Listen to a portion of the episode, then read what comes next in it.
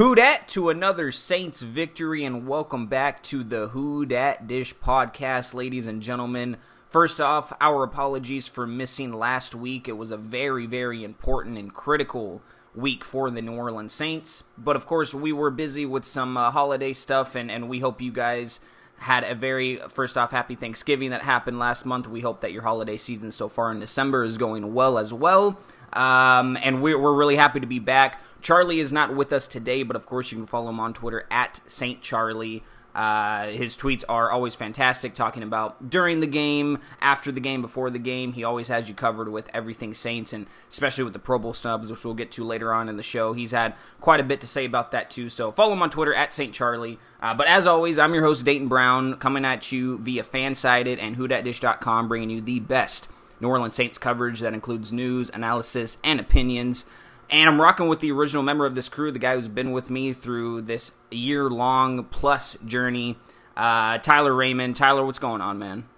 How's it going, man? It's great to be back. Uh, did you guys miss us? Because we missed you. I can't believe it. Not only have our Saints been kicking butt, it's the less than like a week till Christmas. So Crazy. I, I know we're already going to be getting some awesome gifts, but like a gift that nobody gave me was this kick-ass, uh, excuse my language, sorry, um, awesome Saints team. So yeah, uh, it's great to be back, man. We've got a really interesting game to um review. You know, uh, it was a crazy, crazy game that Panthers game, but luckily we edged out the win because of a very special part. Not our offense this time, but our defense. So Yeah, super, super interesting game and very unique. And I'll get to that in just a second. But as always, guys, be sure to follow us on Twitter. You can follow the main podcast account at the WDD Podcast.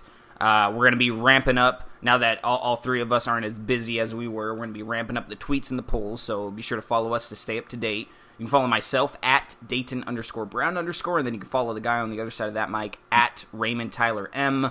Uh, we're always tweeting Saints related stuff. I like to tweet a lot of just general NFL related stuff because I love the sport. Uh, so if you're interested in that, want to keep up, ask us questions, send us a DM. Follow us. Most of the time, we, we, we follow you guys back, and we usually always follow back on the main podcast account, uh, Twitter. So yeah, check us out there, uh, where you can stay up to date with all the episodes and whatnot there. But yeah, let, us just jump right into this game. We're also going to be Let's talking about uh, playoff picture and Pro Bowl snubs and who got in for the Saints later on. But let's jump into the game. The New Orleans Saints, of course, went on Monday Night Football to Carolina and got a very ugly win uh, on Monday night. And their defense, yet again, dominates as they beat the Riddle Division opponent, the Panthers, and the final score was 12 to 9, a score that did not happen all via field goals, as a lot of people would assume with, with the final score reading that. Um, but now that the Saints uh, won that game, they sit at 12 and 2, officially the number one team in the entire National Football League. let's go. And they are one win away from clinching the first seed in the NFC, meaning everything will run through the Mercedes-Benz Superdome if the Saints beat the either the, the Steelers week 16 or the Panthers at home week 17. Uh, so very interesting. Pretty much, I mean, there's a lot on the line. It just doesn't. It, it doesn't necessarily feel like it because you just need one win, and really, what's on the line is you're either going to be number one seed, number two, or worst case scenario, you're number three, and you know, uh, but you still get a home playoff game to start out. So, so really, really interesting here, uh, especially after what we witnessed on Monday night. So let's let's jump into that first, uh, detailing the game. It was very slow start for the Saints as, as we've been accustomed to the past few weeks. Um, it was seven to three. It was actually seven to zero um, uh, to start out with after Christian McCaffrey threw a 50-yard yeah. touchdown pass, a fluke play. a fluke trick play uh, that got Dude, I was stunned. I Uh, couldn't believe it. It was absolutely wild, um, and and that's that's really how the how the I mean the game was back and forth uh, through the first ten minutes of action, and then with about four minutes left in the first quarter, that's when the Panthers struck. Couple minutes later, Will Lutz made a field goal, so it was seven to three. Second quarter, not a whole lot of action happening other than a lot of good defensive plays. Will Lutz makes another field goal, so at halftime, it's seven to six, and at that point. The Saints had been outscored. What was it? it was like thirty nine to um, uh, it was thirty nine to nine or something like that Yeah. In the first half of their last three games. So just absolutely Bad ratio. Right, it was thirteen to zero against uh, uh, Dallas. It was fourteen to three against Tampa Bay. Uh, seven to six against Carolina. So very slow, um, not really rhythmic offense there. And then literally nothing happened scoring wise in the third quarter. A lot of back and forth going into the fourth quarter. Uh, the Saints have the ball and they're driving. Uh, and it's seven to six still at that point. And with 12 minutes left in the game, Alvin Kamara gets a really, really nice. First off, great play design there. Really, really mm-hmm. nice 16 yard touchdown run. That makes the score 12 to seven. Of course, the Saints go for two. Uh, as, as any team would game. in that situation, right? Make it a seven point game, force the Panthers to, you know, if they do score a touchdown, uh, they'd have to go for two to take the lead or kick an extra point just to tie it. Uh, so very smart by the Saints to go for two there. However, a mixture of the play design and a bad, very, very bad decision by Drew Brees uh, ends up leading to a, a very, very rare pick two by Donte Jackson. Uh, former LSU guy, too. Former, former LSU Tiger. Uh, Donte Jackson, very talented guy. Um, he takes it, uh, first off, they, they tracked it. He traveled over 130 yards on that run, but it was about a 99 yard pick two. Um, and and because of that, the Panthers not only stopped the Saints from getting that two points, they got two points themselves. So that made the score 12 to 9. Mm. The Saints then stop Carolina on a drive. They don't even come close to field goal range. First off, that that that, that was awesome. And then the Saints get the ball back. They're they're driving again with about two minutes left. The Saints go for it um, on fourth down in their own territory. Very, very nice play design. A flip. Um, uh, it was it was a flip pitch to Alvin Kamara, as we've seen so many times. I almost before. had a heart attack. Oh man, that was so nerve wracking. Uh, he he makes a really nice move and gets the first down. It was fourth and one, uh, and, and and he moves the chains. And then a couple plays later, the Saints pull a trick play that the Panthers had done earlier in the game against them, and that the Steelers had done uh, against the Panthers earlier in the season as well. Uh, it was like a fake pitch and then an underneath handoff to Tommylee Lewis right near the line of scrimmage. And of course, Tommylee Lewis, he's looking to score on that play. However, if you, if you watch it, if he would have just kneeled down pretty much or slid into the slid, one yard yeah. line, game's over because the Saints get the first down right there. Uh, they and they're, the they're able yeah. to run out the clock. Um, or they score again. Or, or they score. Exactly, exactly. They have a new set of downs and minimal time. I think there was under a minute left in the game. Instead, the infamous uh, fumble touchback happens. Tommylee Lewis jumps for the pylon, gets hit, ball fumbles. Only Tommy Lee Lewis, man. only, only, TLO. That's my guy, though. That's my guy. I, yeah. I, I, can't diss him too much. Um, but, uh, you know, fumbled out of the back of the end zone. That means a touchback for the Panthers, meaning the Saints don't get any points on that drive, and the Panthers get the ball at the 20 yard line. Yet again, though, Cam Newton, not sure if it's because he's hurt, as a lot of people are saying, not sure if he's just degrading as a quarterback overall, did not do anything with the ball on that drive. That was their final chance to make some noise. And I believe they went three and out. I don't even think they got a first down on. If they did, it yeah, no, they didn't. Down. I think it was just four incompletions. Oh man, absolutely something crazy. like that. So nerve wracking for the Saints. So the final score ends up being twelve to nine. Saints were able to run out the clock after that. Um, and and of course, uh, Saints fans rejoiced after that. Um, and yeah. you know, well, first off, Tyler, very very interesting as I was saying, unique first first final score and just overall game mm-hmm. for both the Saints and the Panthers. Um, but there was a lot to be said good about the defense. On offense, not a whole lot, but I do want you to highlight one aspect of this before we jump into the, the meaty part of the game. There was a guy on that offensive line that had to step up for the Saints, rookie out of LSU, another yeah, Tiger, man. Will Clapp. You talk about him a little bit. He had, he had a great game. Yeah, so it, it's crazy because going into it, um, I was checking out on Twitter. Uh, so Trey Hendrickson was inactive, and what really caught me off guard was Austin Carr was inactive. So I was like, okay, they're they're moving things around. So then I saw Nick Underhill tweeted, "Oh yeah, Will Clapp is going to be uh, is going to be acting for the first time. This is going to be his debut." Blah blah blah.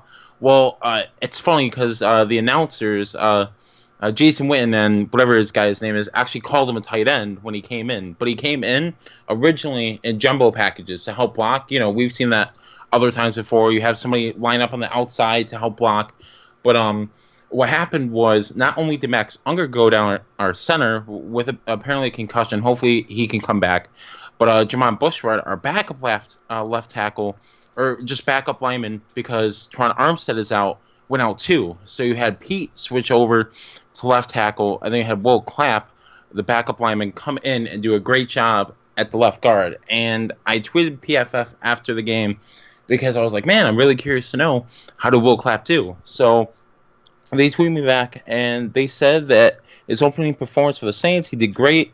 His overall PFF grade was 78.2.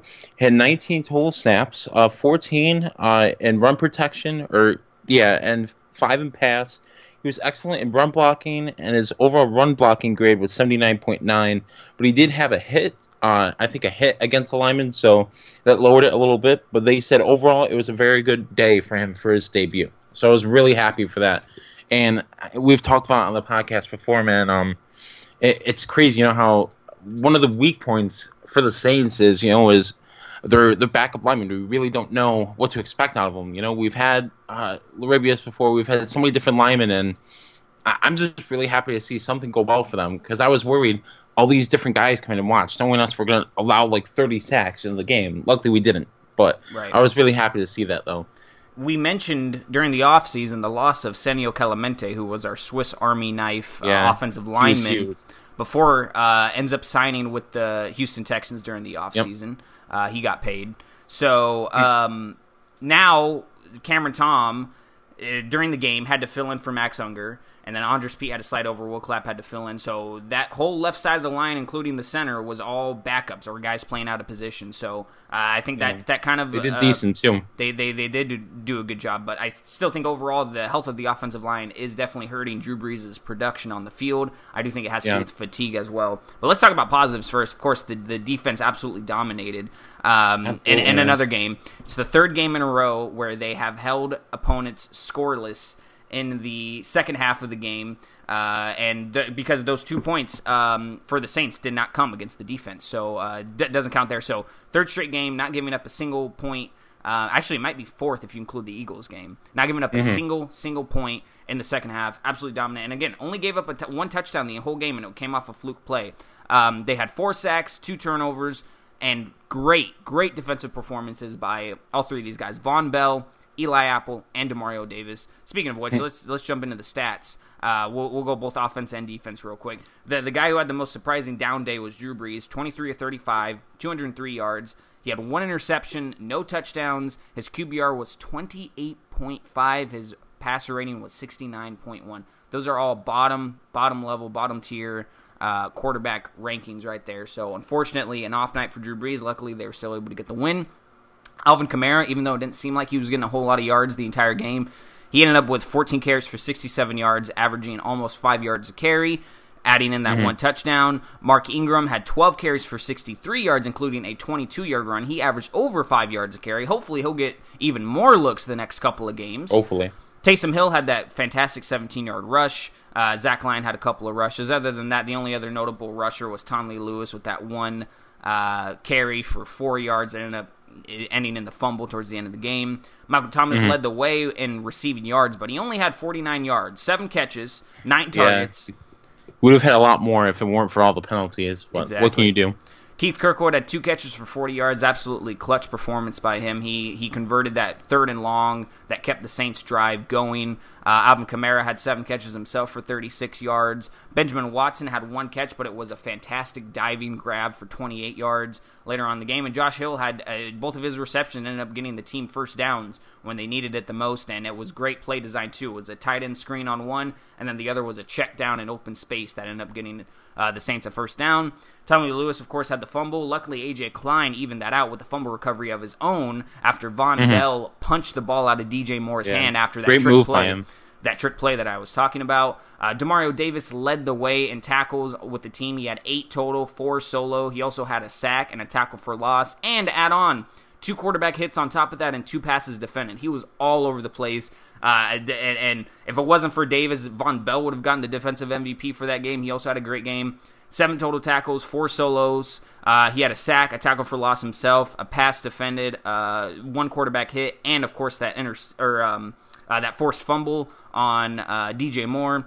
PJ Williams and Alex Anzalone, as well as Marcus Williams, each had five tackles themselves. Anzalone with one tackle for loss. Anzalone, very athletic linebacker, and he's he's he's doing really well he's for the Saints team. Yeah. Cam Jordan, the the recent Pro Bowler, we'll get into that a little bit later.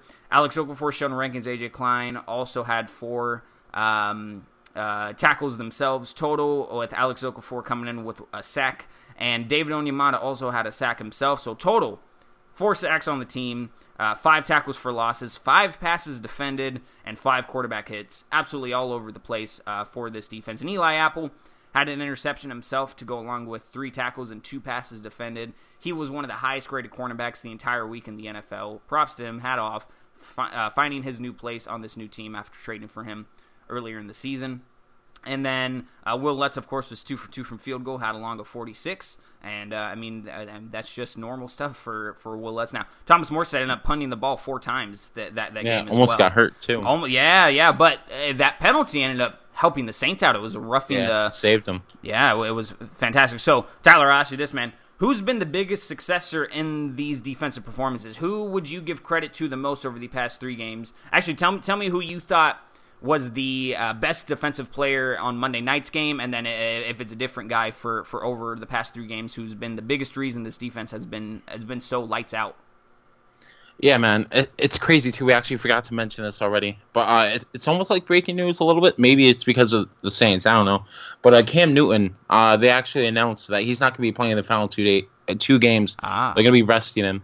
So that's probably because he took literally uh, close to a thousand hits from the Saints. But I'm pretty happy about that. Not that he's injured, just that we don't have to play him because of you know uh, his technique and his ability. But um, on the defense, who sell to most me, man, it's tough because like I really want to give it to Eli Apple because of the pick that really helped, that saved points for the Saints. Um, at the same time, he had the passes defense, you know, that really helped, you know, because a lot of people like to target not Lattimore, so it always usually goes to P.J. Williams or Eli Apple.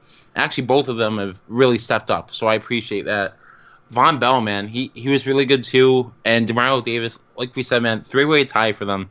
They were both really good, and what's been keeping this defense so good, honestly, like it's been part of everything. Like this unit right now, like people are saying, "Oh, is it elite?" I think it's elite. Like when you're holding people to barely any points, you're getting several sacks a game, multiple turnovers. This defense is carrying this offense. I never thought I'd say that this year, but it's happening.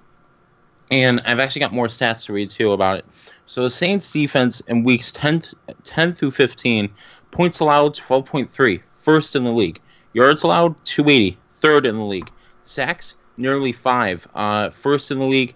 And turnovers forced 2.3, tie for third in the league. This defense is insane, but I think it all comes up front with the front four. Mm. You know, I think. Uh, Davenport's been a huge help now he's finally back. Oak Okafor has been playing really well, just about to that point where we saw from last year. Cameron Jordan, well over 10, 10 sacks already. I think he's at like 12 or 13 right now. I think it's like 12 and a half.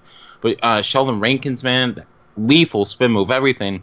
They've been doing great. But that's not to say, though, that the rest of the defense has been has not been performing well. The linebackers we thought could have been a weakness when we first got into the season AJ Klein has been stepping up. Mm-hmm. Anzalone's been flying to the ball. Demario Davis seems to like hog all the tackles, and that's a great thing. And then the secondary, it's been locking up people. So I'm happy with that, you know. And but the defense has been carrying, dude, and it's awesome. What can I say? Let's just hope the offense gets better, you know.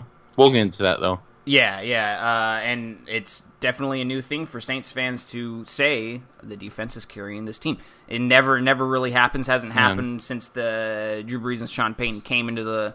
Um, e- even the year that they won the Super Bowl, that defense didn't carry them. It was still the offense. The defense yeah, was, was they had know, their moments, but they they, they were right just uh, you know better better than you know how awful the the defense has been normally uh, for the Saints uh, over the years. So. Um, I yeah, and and I agree with you. I think the front four has been really impressive. Although I think n- number one guy, I, I, I think I would attribute this to, as well as the core he's in, Demario Davis and this linebacker yeah. core. AJ Klein, love him, man. He's been great. AJ Klein, former Panther. Uh, had a big game against his former team. Kurt Coleman, you can't really say the same about him. He has he hasn't been doing much. He's a former Panther, signed a contract with us earlier this year. It was a three year deal, and Vonn Bell is starting in his place because Kurt Coleman just really can't get into the rhythm, and he's more so a linebacker than anything. But yeah. the mixture of Demario Davis, AJ Klein, Alex Anzalone um, have have just been you know, absolutely fantastic. When Manti Te'o's uh, active as well, he's able to make plays, but he's really yeah. just a base he's been a healthy scratch though. He's he, he's not as athletic as um, all these other linebackers on the team. And Demario Davis is a wily veteran who can still fly around um, and and hit guys. And like you said, Tyler, he hogs the tackles, which is great. you need a linebacker like that. Uh, so He it's great to have ball, it's great to have a leader like uh, Demario Davis there. Uh, how hungry he is. He was he was a fantastic free agent pickup, and I know a lot of Saints fans are already saying he's he's the best, if not one of the best free agent signings in Saints history. And I yeah, mean, great dancer too. He, is. All those locker room videos, Yep. man, he kills it. Um, but and, and again, credit to the secondary, credit to the up four, uh, front four as well. But to me, it's the linebackers that have been uh, uh, really controlling this um, team and, and the way this defense has been playing. Uh, offensive woes, though, is, is what we should get into now. It's time to talk about the negative. Uh, offense Yeah. that was only able to put up 12 points. Uh, against a you know Panthers defense that has struggled overall this year, they have stepped it up the past couple weeks, and they have a great pass rush. But still, uh, and, and of course, their linebacker duo of Kuechly and Thomas Davis is, is always lights out. However, Saints offense really needed to produce more than just 12 points. Um, and and it's it's hard to pinpoint what's going on with the Saints offense, but for the third straight week, they've have just crumpled in front of us. Um, and we we've played the Cowboys, the Buccaneers, and the Panthers. Cowboys have one of the top defenses in the league, so that was kind of understandable on a Thursday night to come out uh, on the road and you know kind of uh, crop the bed a little bit, so to speak, against this Cowboys. Luckily, they were able to bounce back in the second half, but against the Buccaneers, luckily the Saints really did make a comeback there in that game, or else it would have been the most disappointing loss I think we would have witnessed ever because that Buccaneers defense is, is not great, it's not elite. And uh, uh, our defense stepped up in the second half as well, so that was good. But this game was different because we didn't see a change for the offense from first half to second half. We didn't see change in play calling that much at all. We didn't really see any major adjustments. Of course, the offensive line going down was really the only major adjustment we had to make. But Tyler, I think it's the lack of receivers. It's the lack of help for Drew Brees. I know you've been vocal about this too. Uh, talk Yeah, talk man. about why. I mean, we got Tre'Quan Smith, Ted Ginn Jr. is on IR, so we have uh, Tre'Quan Smith, Keith Kirkwood, uh, Kamara Ingram, all behind Michael Thomas for targets and receptions. Why why are none of these guys getting it done? What is up with this wide receiver core? What is there any way to fix it besides just getting better talent? Like like what's going? I, I think that contributes to how poor this team's offense has been. Yeah. See, it, it's really weird because like we've never really seen the offense struggle like this, and we don't know if it's really oh the Saints have just hit a slump and they're really struggling, or is it the opponents we've played? Because like you just mentioned, I'll just go through it again. Tampa, uh, even though they didn't have the best defense, they're a division opponent. It was on the road. They know us, and every time we play in Tampa, it's a hard game. Dallas, they had a good defense. They were flying to the ball they really limited us. And Carolina, like we just saw, they have a really good defense. Luke Kuechly was literally everywhere, and they're a division opponent. It was on the road. Three straight games of road games. It was a tough stretch. It wasn't like it was Sunday, Sunday, Sunday either. I, I can't give you guys the exact correlation of games, but there were stretches in between all those games where the Saints didn't get a typical amount of rest. I'm not using that as an excuse, just giving you guys something to think about. Now, with all the issues, I'll just go through the issues really quick, and then I'll say what I think's happening. So, the offensive line right now isn't perfectly healthy. That's attributing to it sloppy play. Uh, if, if any game could be a good example, the Saints Panthers game, I think we had like nine penalties for 80 yards. Yep. Heck, half the penalties that we uh, that were happening were uh, were uh, plays that we actually made positive yards. They were just pulled right on back because of that stupid penalty. And then it seems like Drew can't find any receivers. Do we even have any on the team because they're acting like ghosts right now? Michael Thomas is trying, but when he's getting bracketed, double covered, he can't really do much. You know, there's only so much a great receiver can do when you have a thousand people on you. And the other receivers, you know, Tre'Quan Smith, he has his good moments. Austin Carr was inactive, for example, this past game. They just aren't getting open, or they just aren't separating enough, you know. And now eh, the question is, like, I've been asking a bunch of different Saints fans: Is this something that's going to continue? Is this going to get better once everybody gets healthy? Because, like you said, Dayton, we're, we're Jr. Obviously, he's been out for a while. He's he's expected, um, or maybe more or less hoping, he comes back before the playoffs start. Because right now, he could be a huge threat for us. Uh, if you look back at the stats, I think he had like 12, 13 receptions, 100 something yards, and that's when he was healthy. So obviously he could be a threat when he's there. But um, you have that going, and then once hopefully you get back, Jermon Bushrod uh, to go for the Steelers game, Max Unger and Terron Armstead, that'll make a difference too. But who knows? Maybe it could be the Saints are really just struggling. Maybe we've gotten used to the Saints scoring 30, 40 points, and every time they score under 29, we get worried. Or maybe it could just be the opponents we're playing. Um, I know uh, you guys are going to preview the Steelers game later this week. You know, they've got a good defense, but at the same time, though, it's not a defense that uh, doesn't give up a lot of points. So we'll have to see, though. It's really interesting. It's funny. Um, I actually saw really quick. I saw on Twitter uh, back. Uh, this actually makes a really good point. Back when uh, we won our Super Bowl 09, the last few games we actually lost because it sort of looked like mm-hmm. the Saints were slumping a bit. And then, as people put it on Twitter, Sean Payton opened the floodgates against Arizona, and the Saints went ham on them. So maybe this is a Sean Payton thing. Hey, let's be a little restrictive and uh, let's really like uh, underperform and and then really go ballistic on people once we get to the playoffs. I don't know but it's it's definitely concerning me because I really want the Saints team to like perform like the Super Bowl team they're capable of being, you know. Right. But it's definitely it's it's irritating. But what do you think, though? yeah, well, uh, I, I agree with you, and I you know the Saints when they won that Super Bowl back in 09, lost the final three games of the season in a row against teams they definitely should have beat. I mean, other than uh, the, that Cowboys game was was actually. Uh, uh, pretty pretty good matchup there. But other than that, the last two games I think it was the Buccaneers and the Panthers. The Panthers, yeah. Um, two teams that the Saints had really no business losing to.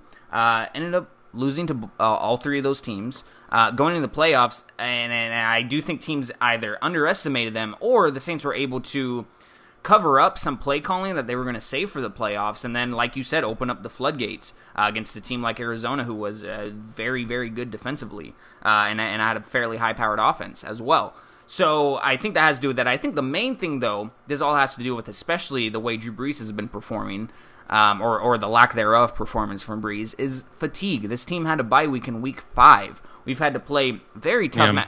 Vikings, Rams. You just mentioned three straight road games in a row. Two of them on Thursday night. Uh, one of them against our bitter rivals in the um, uh, Atlanta Falcons. Next week, you got to go up against a surging defense in the in the Dallas Cowboys. All of this just tires you out. It makes you fatigue, especially if you're a 39 year old quarterback who has to carry the weight of this offense, so to speak, um, because everything centers around Drew Brees. And no matter how good Kamara and Ingram are in the backfield, everything starts with Drew Brees and how he's able to perform. So I do think fatigue has to do with it, um, and hopefully uh, Sean Payton pulling back has to do with it as well. And we're stay, still able to get week uh, wins two weeks in a row. Uh, super impressive. But going back on what you're talking about penalties nine penalties for 80 yards for the Saints. Panthers only had four penalties for 48 yards, um, and the biggest one was that roughing the punter penalty. Other than that, it would have been uh, uh, three penalties for uh, 33 yards, which really isn't anything at all. Um, each team had two turnovers, but I think the most in- important part, and this had to do a lot with what happened in the second half, time of possession, the Saints over 35 minutes, Panthers under 25 minutes. So mm-hmm. when the Saints are able to control the ball, uh, which they showed. I mean, they had. Let, let me pull up real quick because they had some drives that lasted quite a long time. So they had a drive that lasted five minutes and 50 seconds that led to the field goal there uh, in the second quarter. Uh, and then both in the, or excuse me, that was that was their drive in the first quarter. Um, they had a drive that lasted six minutes and 13 seconds and then they also had a drive that lasted seven minutes and seven seconds, and that was they were both in the fourth quarter. Actually, one of them went from the third into the fourth. So just literally knocking off time off the clock, getting your offense into a rhythm, and having theirs sit on the cold sideline, not being able to get into any sort of groove. That that I think that was the key in victory for us. Um, these long drives, and, and you got to credit that to Sean Payton and Pete Carmichael for mm-hmm. being able to drop plays I know. Uh, I wish they would have done this more in the first half, but drop plays that got the Saints down the field, not using uh, a minimal time, not not scoring quickly or anything, eating the clock, knowing also trusting your defense. That's why they went for it so much on, on fourth down. Didn't opt for a field goal a couple times there in the red zone. They trust the mm-hmm. defense. Mm-hmm. So I think I think overall that was the key to the game with the with the struggling offense. Um, but overall, I, I I don't know how these woes are going to stop unless we get healthy. If Ted Ginn Jr. comes back I think then Drew Brees is going to be able to start launching some more balls down the field because Michael Thomas, even though he's fast, he doesn't have elite speed. Uh, and the only way he's able to burn guys is if there's some sort of blown coverage or on a slant that he's able to have some yards after catch. Which, by the way, I, I, absolutely one of my favorite things to watch during Saints game is after Michael Thomas catches the ball, gets first down or whatever, when his little cockiness comes out, flips the ball and starts. I love it. For, oh, I have, that's that's some of my favorite stuff to watch because he, he's letting the defense know, hey, I'm you the can't number, stop me. You can't stop me. I'm the number one guy on this team. You guys know you have to have eyes on me, and I'm still able to get these catches and get first down. So shout out Yeah. to Mike, can't guard Mike, uh, great receiver out there. So, um, but other than that, behind him the, the the core is just in shambles. Hopefully, this offensive line gets better, and maybe that'll start helping Drew. But I do think he's suffering a little bit from fatigue, so that's why the bye in the in the playoffs will be critical. Mm-hmm. If the Saints beat the Steelers, guarantee you, team They rest probably rests the starters week 17 against the Panthers at home, and then they also have a week off to uh, if if they're the number one seed, they get a week off after that as well. So that's two weeks off for the team, well needed, uh, and I think that's why the number one seed is also very important, other than it being home field advantage. But really impressive uh, uh, road victories past two weeks, right? Uh, going Yeah. against the Bucks, who we had lost to last yeah last year, uh, Mm-hmm. week 17 in Tampa Bay, beat the Bucks, and then Carolina. Even though we had won 31 to 13 last year against Carolina, or 34 to 13, um, it was still nice to go on the road and get a victory, even if we did squeak it by. Uh, road road wins are really important, especially uh, divisional ones. So now the last two games are home for the Saints. They they got to strap up. Uh, and I mean, like barely barely a month ago, the offense really wasn't an issue. Uh, dominated against Cincinnati, Philadelphia. The the win against Atlanta was really impressive as well. And now they're they're struggling, and uh, I think fatigue is the biggest problem. You don't really see a flip flop of an offense like that um, unless they're just getting tired because the schemes are the same. Most of the play calling is the same. Uh, maybe, maybe, maybe those teams are kind of figuring that. I, I, I really don't know. I, I, I do think it has to do with fatigue, um, and hopefully it has to do with them pulling back a little bit. But um, any more thoughts on the game, Tyler? Before we Yeah. move on, A, a little bit. So I think you know going positively. Uh, you mentioned it uh, with the time of possession. I think they mentioned it during the game too. The past few games, I think it's been a while actually. The Saints lead the NFL in I think minutes possessed in the fourth quarter.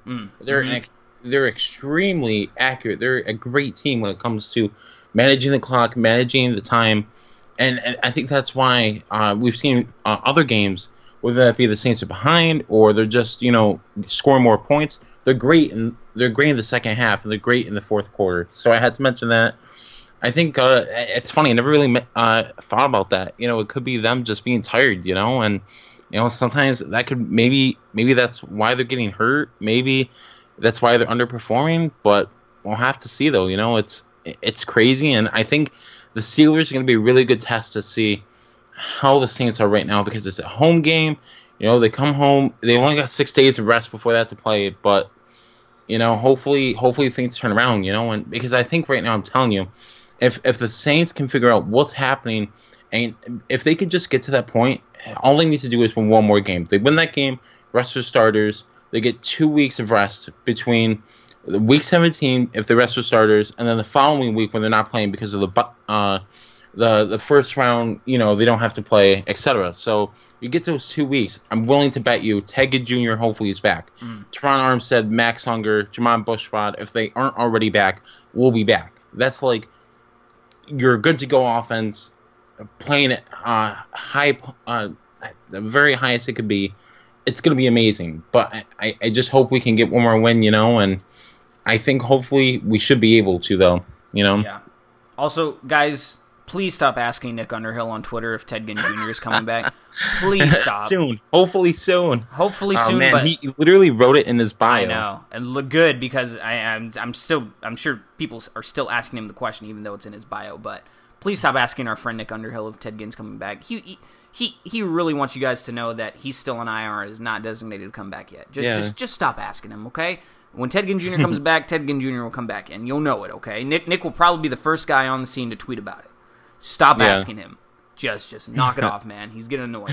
Um, let's get into some playoff picture stuff. Yeah, some let's let's get into it, man. So uh, we've been away for a little while, guys, and in case you guys have been living under a rock, we want to fill you guys in with everything that's been happening around the NFL. Of course, we cover the New Orleans Saints, but there are 31 other teams, and some of those teams are making the playoffs. So I've got the playoff picture right here. Uh, for the divisional round, right now for the NFC, you would have the uh, the first seed being the Saints, of course. If they win one more game, they lock it up. Uh, for the second seed, standing right now, you have the uh, flip flopping Rams, who have lost uh, three out of their last six. So uh, look into that. They'll be the second seed. For the third seed, you have the very dominant Chicago Bears, led by a very young Mitch Trubisky. And then you've got Khalil Mack and all the, all that good stuff. The fourth seed, surprisingly, out of the NFC East. It isn't uh, completely rock solid stone yet. But you've got the Dallas Cowboys. For the fifth seed, you have the Minnesota Vikings, and then the sixth seed, you have the Seattle Seahawks. And then within one game, you have the Philadelphia Eagles and the quarterbackless Washington Redskins. For the AFC, you have the Kansas City Chiefs, led by Andy Reid and Pat Mahomes, at the first seed. The second seed, you've got Deshaun Watson, that great defense uh, with the Houston Texans. The third seed, you've got the uh, New England Patriots, and the fourth seed, you have the Pittsburgh Steelers, so the Saints are playing this Sunday. And the fifth seed, you have the uh, uh, Los Angeles Chargers. Almost said that. then the sixth San Diego. Yeah, I almost said San Diego. then the sixth seed, you've got the Baltimore Ravens, and then one game behind, or within one game, that could potentially make the playoffs. You've got the Tennessee Titans and then the Indianapolis Colts. So it, it's going to be really crazy to see how this all plays out. And I'm really curious to see right now how everything pans out. Who the Saints get revenge on? Uh, revenge on in the postseason. If the Eagles make it, I have a lot of friends that are Eagles fans. But Dean, let me ask you this, man: Who are you most worried and least worried about uh, having the Saints play in the postseason? Uh, well, I'm most worried about overall. Probably, I mean, I'm, I'm worried about a lot of these teams. The the the Rams. You, you, never know what you get with them when they have an offense like that, and they play so well in controlled environments.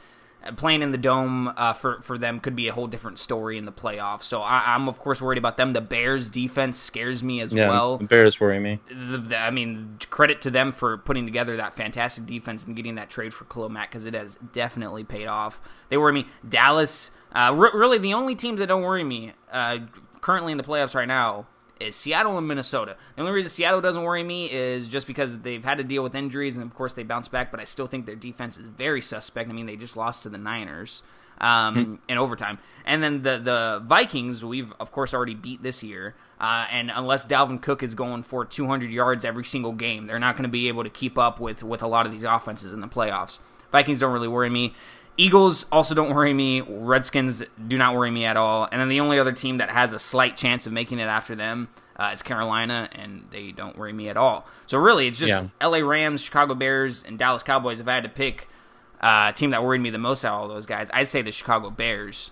Uh, mm-hmm. Again, that we, we we just don't know what to expect from them. That defense, their their offense, because of Matt Nagy the play calling for them. They're utilizing their weapons like Tarik Cohen and Jordan Howard. They have one of the better offensive lines, protecting Mitch Trubisky, who is on when he's not pressured. Uh, super, super, impressive team uh, the Bears are. So I'd I'd, pro- I'd probably go with the Bears. Uh, what, what are you thinking? Yeah, Bears. Yeah. Yeah, because I feel like right now, looking at like I like to look at I, I like to look at the teams and say, well, how good is their offense versus how good is their defense? How balanced of a team they are? How how far they projected to go? Everything like that the Vikings, they've sort of sizzled. The Seahawks are not really a threat. Dallas has a good defense, but the offense doesn't really match unless mm-hmm. it's really hot. Chicago, I feel like they have the best combination outside of the Saints for that. Like, sure, the Rams have a great offense. Their defense is suspect. The Bears have a great defense, and when Mitch Trubisky isn't turning the ball over, their offense can be really explosive. So for that, it would probably be the NFC. But I've got one more question for you, man. Before we get into the Pro Bowl, all the snubs and everything that happened, who do you think uh, out of the AFC is um, the biggest threat to the Saints and why? You've got a lot of different options here. You've got the Patriots, the Texans, the Chiefs, Chargers, Steelers, perhaps. Who would you say and why? I'm, I'm so obviously Kansas City. When they're on, they're on, and they're they're scary. But they've lost some games recently. They're looking mortal. Uh, and that usually happens with Kansas City. If you look over the years with Andy Reid, they get out to. I mean, th- this team started out five and zero last year. They ended up finishing what ten and six. Uh, did not have a good second half of the year. Um, so Kansas City is definitely suspect, especially in the playoffs. They always tend to like blow a lead or lose in the first round where they're not supposed to. I'm going with uh, two teams that, that really really worry me: Houston okay. and Los Angeles Chargers. Chargers, first off, are surging right now. Philip Rivers, a veteran quarterback, uh, knows how to win games. That, that that's Phil Rivers' specialty. He knows how to go down and win games. He'll win you games. He de- pressure does not exist to, to Philip Rivers. He does not crack under any pressure. We saw it against yeah. Kansas City Thursday night, going down and, and winning that game for them uh, in Arrowhead Stadium, one of the toughest places to play as an opponent. Uh, going down there like it's nothing and, and capping off that win for them, going for two um, and and getting that victory. And he he has the weapons around him too. Uh, when Melvin Gordon's healthy, Austin Ekeler is great out of the backfield too as a utility guy. Mike Williams is coming into his own after missing his rookie season with an injury. Derwin mm-hmm. James. I mean, Chargers have the most Pro Bowlers out of any team. They have seven Pro Bowlers. Melvin Ingram, Derwin James on the defensive side of the ball. They also have one other linebacker who I'm spacing his name right now, but fantastic defense. And of course, that offense with the weapons that they have. Antonio Gates, the veteran, too, they're at tight end. So Chargers worry me. Texans also worry me simply because their defense is just nonstop. Their defense will smother you. They'll force turnovers. And when Deshaun Watson yeah. has good field position, he's able to do a lot, a whole lot, especially throwing guys like Nuke the Bomb, DeAndre Hopkins, great guy. Bill O'Brien really is a quarterback whisperer. I mean, I know that he struggled over the years with some of these like B list quarterbacks he's had over there uh, uh down in Houston, but he's won a playoff game with TJ Yates. He's been able to win games with Brian Hoyer, who absolutely didn't do anything in Cleveland. So Bill O'Brien knows how to control quarterbacks, and Deshaun Watson is a prime example of that. So Houston and, yeah. and the Chargers, I those who those two teams worry me the most for sure. For me, really quick, I think if the Saints could limit the uh, the uh, the Chiefs, I think they'd be okay because the Chiefs' defense doesn't really scare me. It's right. just uh, they're a team right now. Their offense is just so explosive. You don't bring up the defense because no matter what the defense gives up, the offense seems to bypass it. And I agree with you though. I think right now the the Chargers are very scary. You know, I think it'd be crazy uh, for a storyline. Uh, Drew Brees versus his old team. You know, Philip mm. Rivers, the dude who has never really won a Super Bowl, never really done anything that huge compared to the other quarterbacks in his class, like Big Ben and Eli. Um, Texans would still be a huge matchup. You know, you'd have the Michael Thomas versus DeAndre Hopkins, J.J. Watt, surprisingly, man, mm-hmm. he's like one of the top three, top five players in the NFL right now with sacks. I, right. I can't believe that. I, I, I, didn't realize he was already over like 14. It's nuts. But um, wow. yeah, those three teams. The Patriots don't scare me. Steelers, Ryan, if you're listening, the Steelers don't scare me. Um, mm-hmm. yeah, I'm just gonna say that flat out loud. But yeah, that's the playoff picture right now. Well, obviously, guys, as the weeks progress, you know, and hopefully uh, when we review the Steelers game uh, next week, you'll know that the Saints won, that we clinched the first seed, and there'll be smooth sailing hopefully from there. But let's get into the Pro Bowl. So, yeah, every year uh, the NFL likes to have the Pro Bowl. You know, a bunch of different players at the respected positions in the NFC versus a- the AFC. That's how they have the format this year, guys. Uh, it used to be it was a mix of the, of the two conferences. Now it's one versus the other. But um, for the Saints, obviously, we all like to know who made it, who didn't make it. So let's start off with the positives. You had five Saints going. wasn't the most, but it wasn't the least. You had, of course, a goat, Drew Brees. He made it. Michael Thomas, he made it too. Cameron Jordan and Terron Armstead. Those four are denoted as the starters. And then you have the uh, Max Unger. Uh, he got to go, but he's going to be a backup uh, center. For the players that didn't make it, arguably You've got Sheldon Rankins, Will Lutz, Demario Davis, and Alvin Kamara. And really quick, I'm just going to read off uh, from the AFC and the NFC some of the highlighted players that made it. So, of course, you have for the AFC Pat Mahomes, James Conner, let's see, DeAndre Hopkins, Travis Kelce, uh, let's see here, uh, Myles Garrett, JJ Watt, Melvin Ingram, bunch of different guys. Uh, Stephon Gilmore, Xavier Howard, Jalen Ramsey, Jadeveon Clowney, Jamal Adams. And then for the NFC, of course, we mentioned the, Saints players.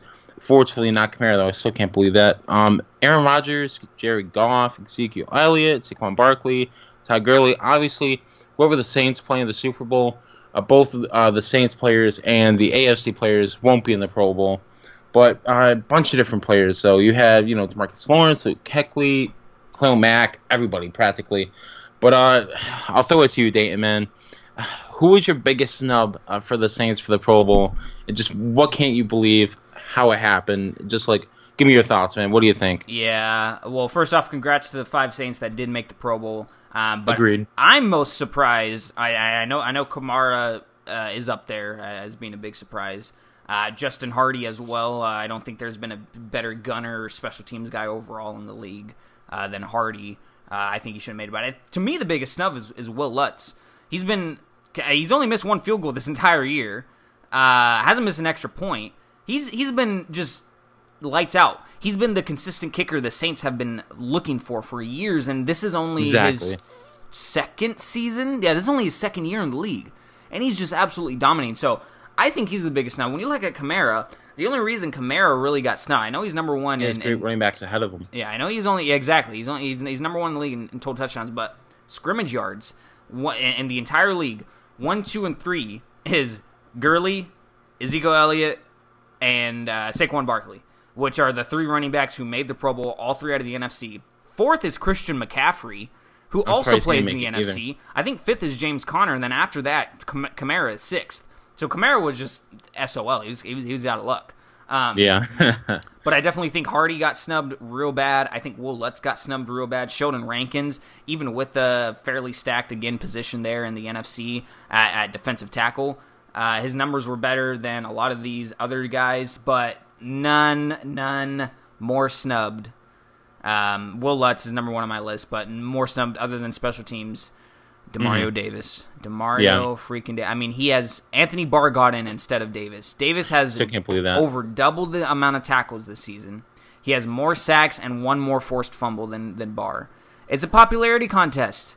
I, I always look at the All Pro who who who makes the All Pro team. That's really what I care about because Pro Bowl votes vie so much on um, popularity and fan votes, whereas it really should go down to experts voting on it or experts vote experts vote at least counting more than uh, fan voting. So um, yeah, I'm, I'm very disappointed that Lutz and Davis didn't make it. Same with Kamara and, and Hardee, but Lutz and Davis top my list, man. What about you? I think first of all, Demario Davis. Uh, the second this episode goes up, I'm gonna tweet him and tell him how much we love the man. He's a beast, man. Like like I mentioned earlier, he he runs straight after dudes. Like he wraps him up great. Like he's 250 pounds of literal awesomeness. Like I, I can't tell you since Jonathan Vilma, like there hasn't been a linebacker like Demario Davis that has made that impact for the Saints. Like every single game, his presence is felt. Like at the very beginning of the game for the Saints against the Panthers, Demario Davis runs right up the middle, boom, instant sack against Cam Newton, just takes him out for I think it was like a ten year loss. The dude is on fire, and he right now he's leading the Saints in tackles. I think he. I'll have to look up the stats later, but I think if he isn't already over 100, I think he's close to it. But the dude's been on fire though. He's been helping everybody. Like the linebackers this year for the Saints are the perfect complement to their outstanding defensive line. And what Demario Davis has been able to do is like, like right now, let's say the Saints linebackers were at a five. The second Demario Davis got like plugged in, cranked it right up to an eleven. Like I just I still can't believe he didn't make it, but it's okay because like with that being said though, like it's just a Pro Bowl. You know, it's just a well-known notch on a belt. Obviously, you want the bigger belt, you want the Super Bowl, and hopefully he'll help help us get there. But I really, I, I'm surprised Sheldon Rankins didn't get in there too, with his little shimmy dance and his uh, his spin move. The dude's been on fire this year, and he's been eating a lot of double teams.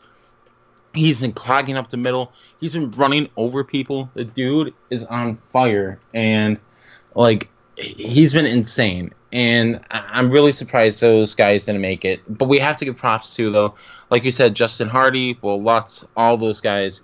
The Saints have a lot of great players, and unfortunately, I guess in the NFL, it can't just be one sided where you take all the best players from one team and put them in the Pro Bowl.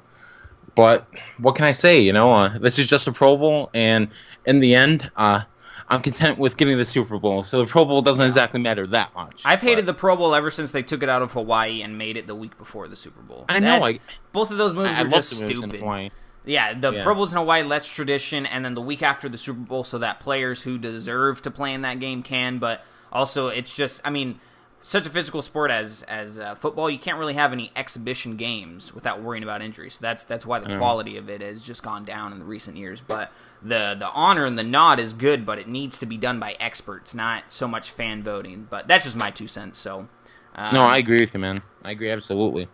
That's all the time we have for today. If you guys agree or disagree with anything we talked about, both the game, playoff picture, as well as the Pro Bowl snubs and dubs for the Saints, tweet us at the WDD Podcast. We'll be sure to get back to you and uh, feature you probably in the next episode as well. We, we, we love doing that. We love reading off tweets.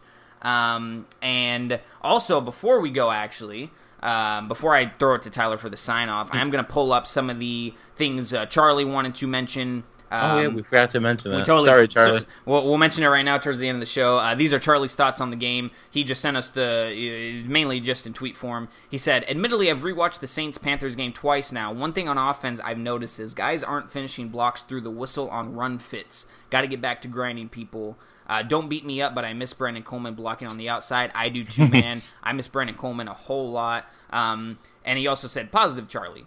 We just finished up a tough three game road stretch, which is what Tyler and I were talking about earlier. The Cowboys were amped up and fighting for their division. The other two games are versus division opponents desperate to cling to playoff life. Get healthy, get home, get back on track offensively. Uh, could, couldn't have said it better myself. And then also, who we forgot to mention, Dan Arnold uh, had a couple of drops. He said two drop passes from our tight ends away from probably having a better game offensively. Dan Arnold hangs on to that ball. Great defensive play, by the way, by Shaq Thompson to, to make that play, but uh, knocks it out of Dan Arnold's hands. That led to the interception by Bradberry, and uh, it was just kind of a mess. Luckily, Eli Apple did get get that interception, so Carolina didn't come away with any points. But uh, speaking of Eli's interception, Charlie said Eli Apple's interception was textbook press coverage and got his hands on Funchess at the line. Flipped his hips when he realized it was a fade, turned his head around immediately, found the ball, and came down with it. Just perfect. And yeah, it was. It was absolutely textbook. And he also said the defensive unit is elite and the best we've had in the Payton and Brees era, which is what I mentioned earlier. They're good enough to win tough games when the O is off. Uh, so yeah, Charlie, same page as us for the most part. Um, it's great to see that. But um, yeah, again, guys, uh, be sure to follow us and tweet us uh, whenever you can. But I'm going to throw it to Tyler for the sign off.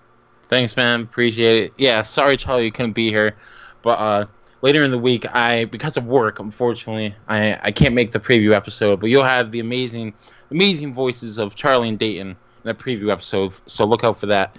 But as always, though, guys, this is where you can follow our social media. This primarily focuses on Twitter for the most part. So follow us on Twitter at the WDD Podcast. That's where you can find our official Who Dat Dish podcast account.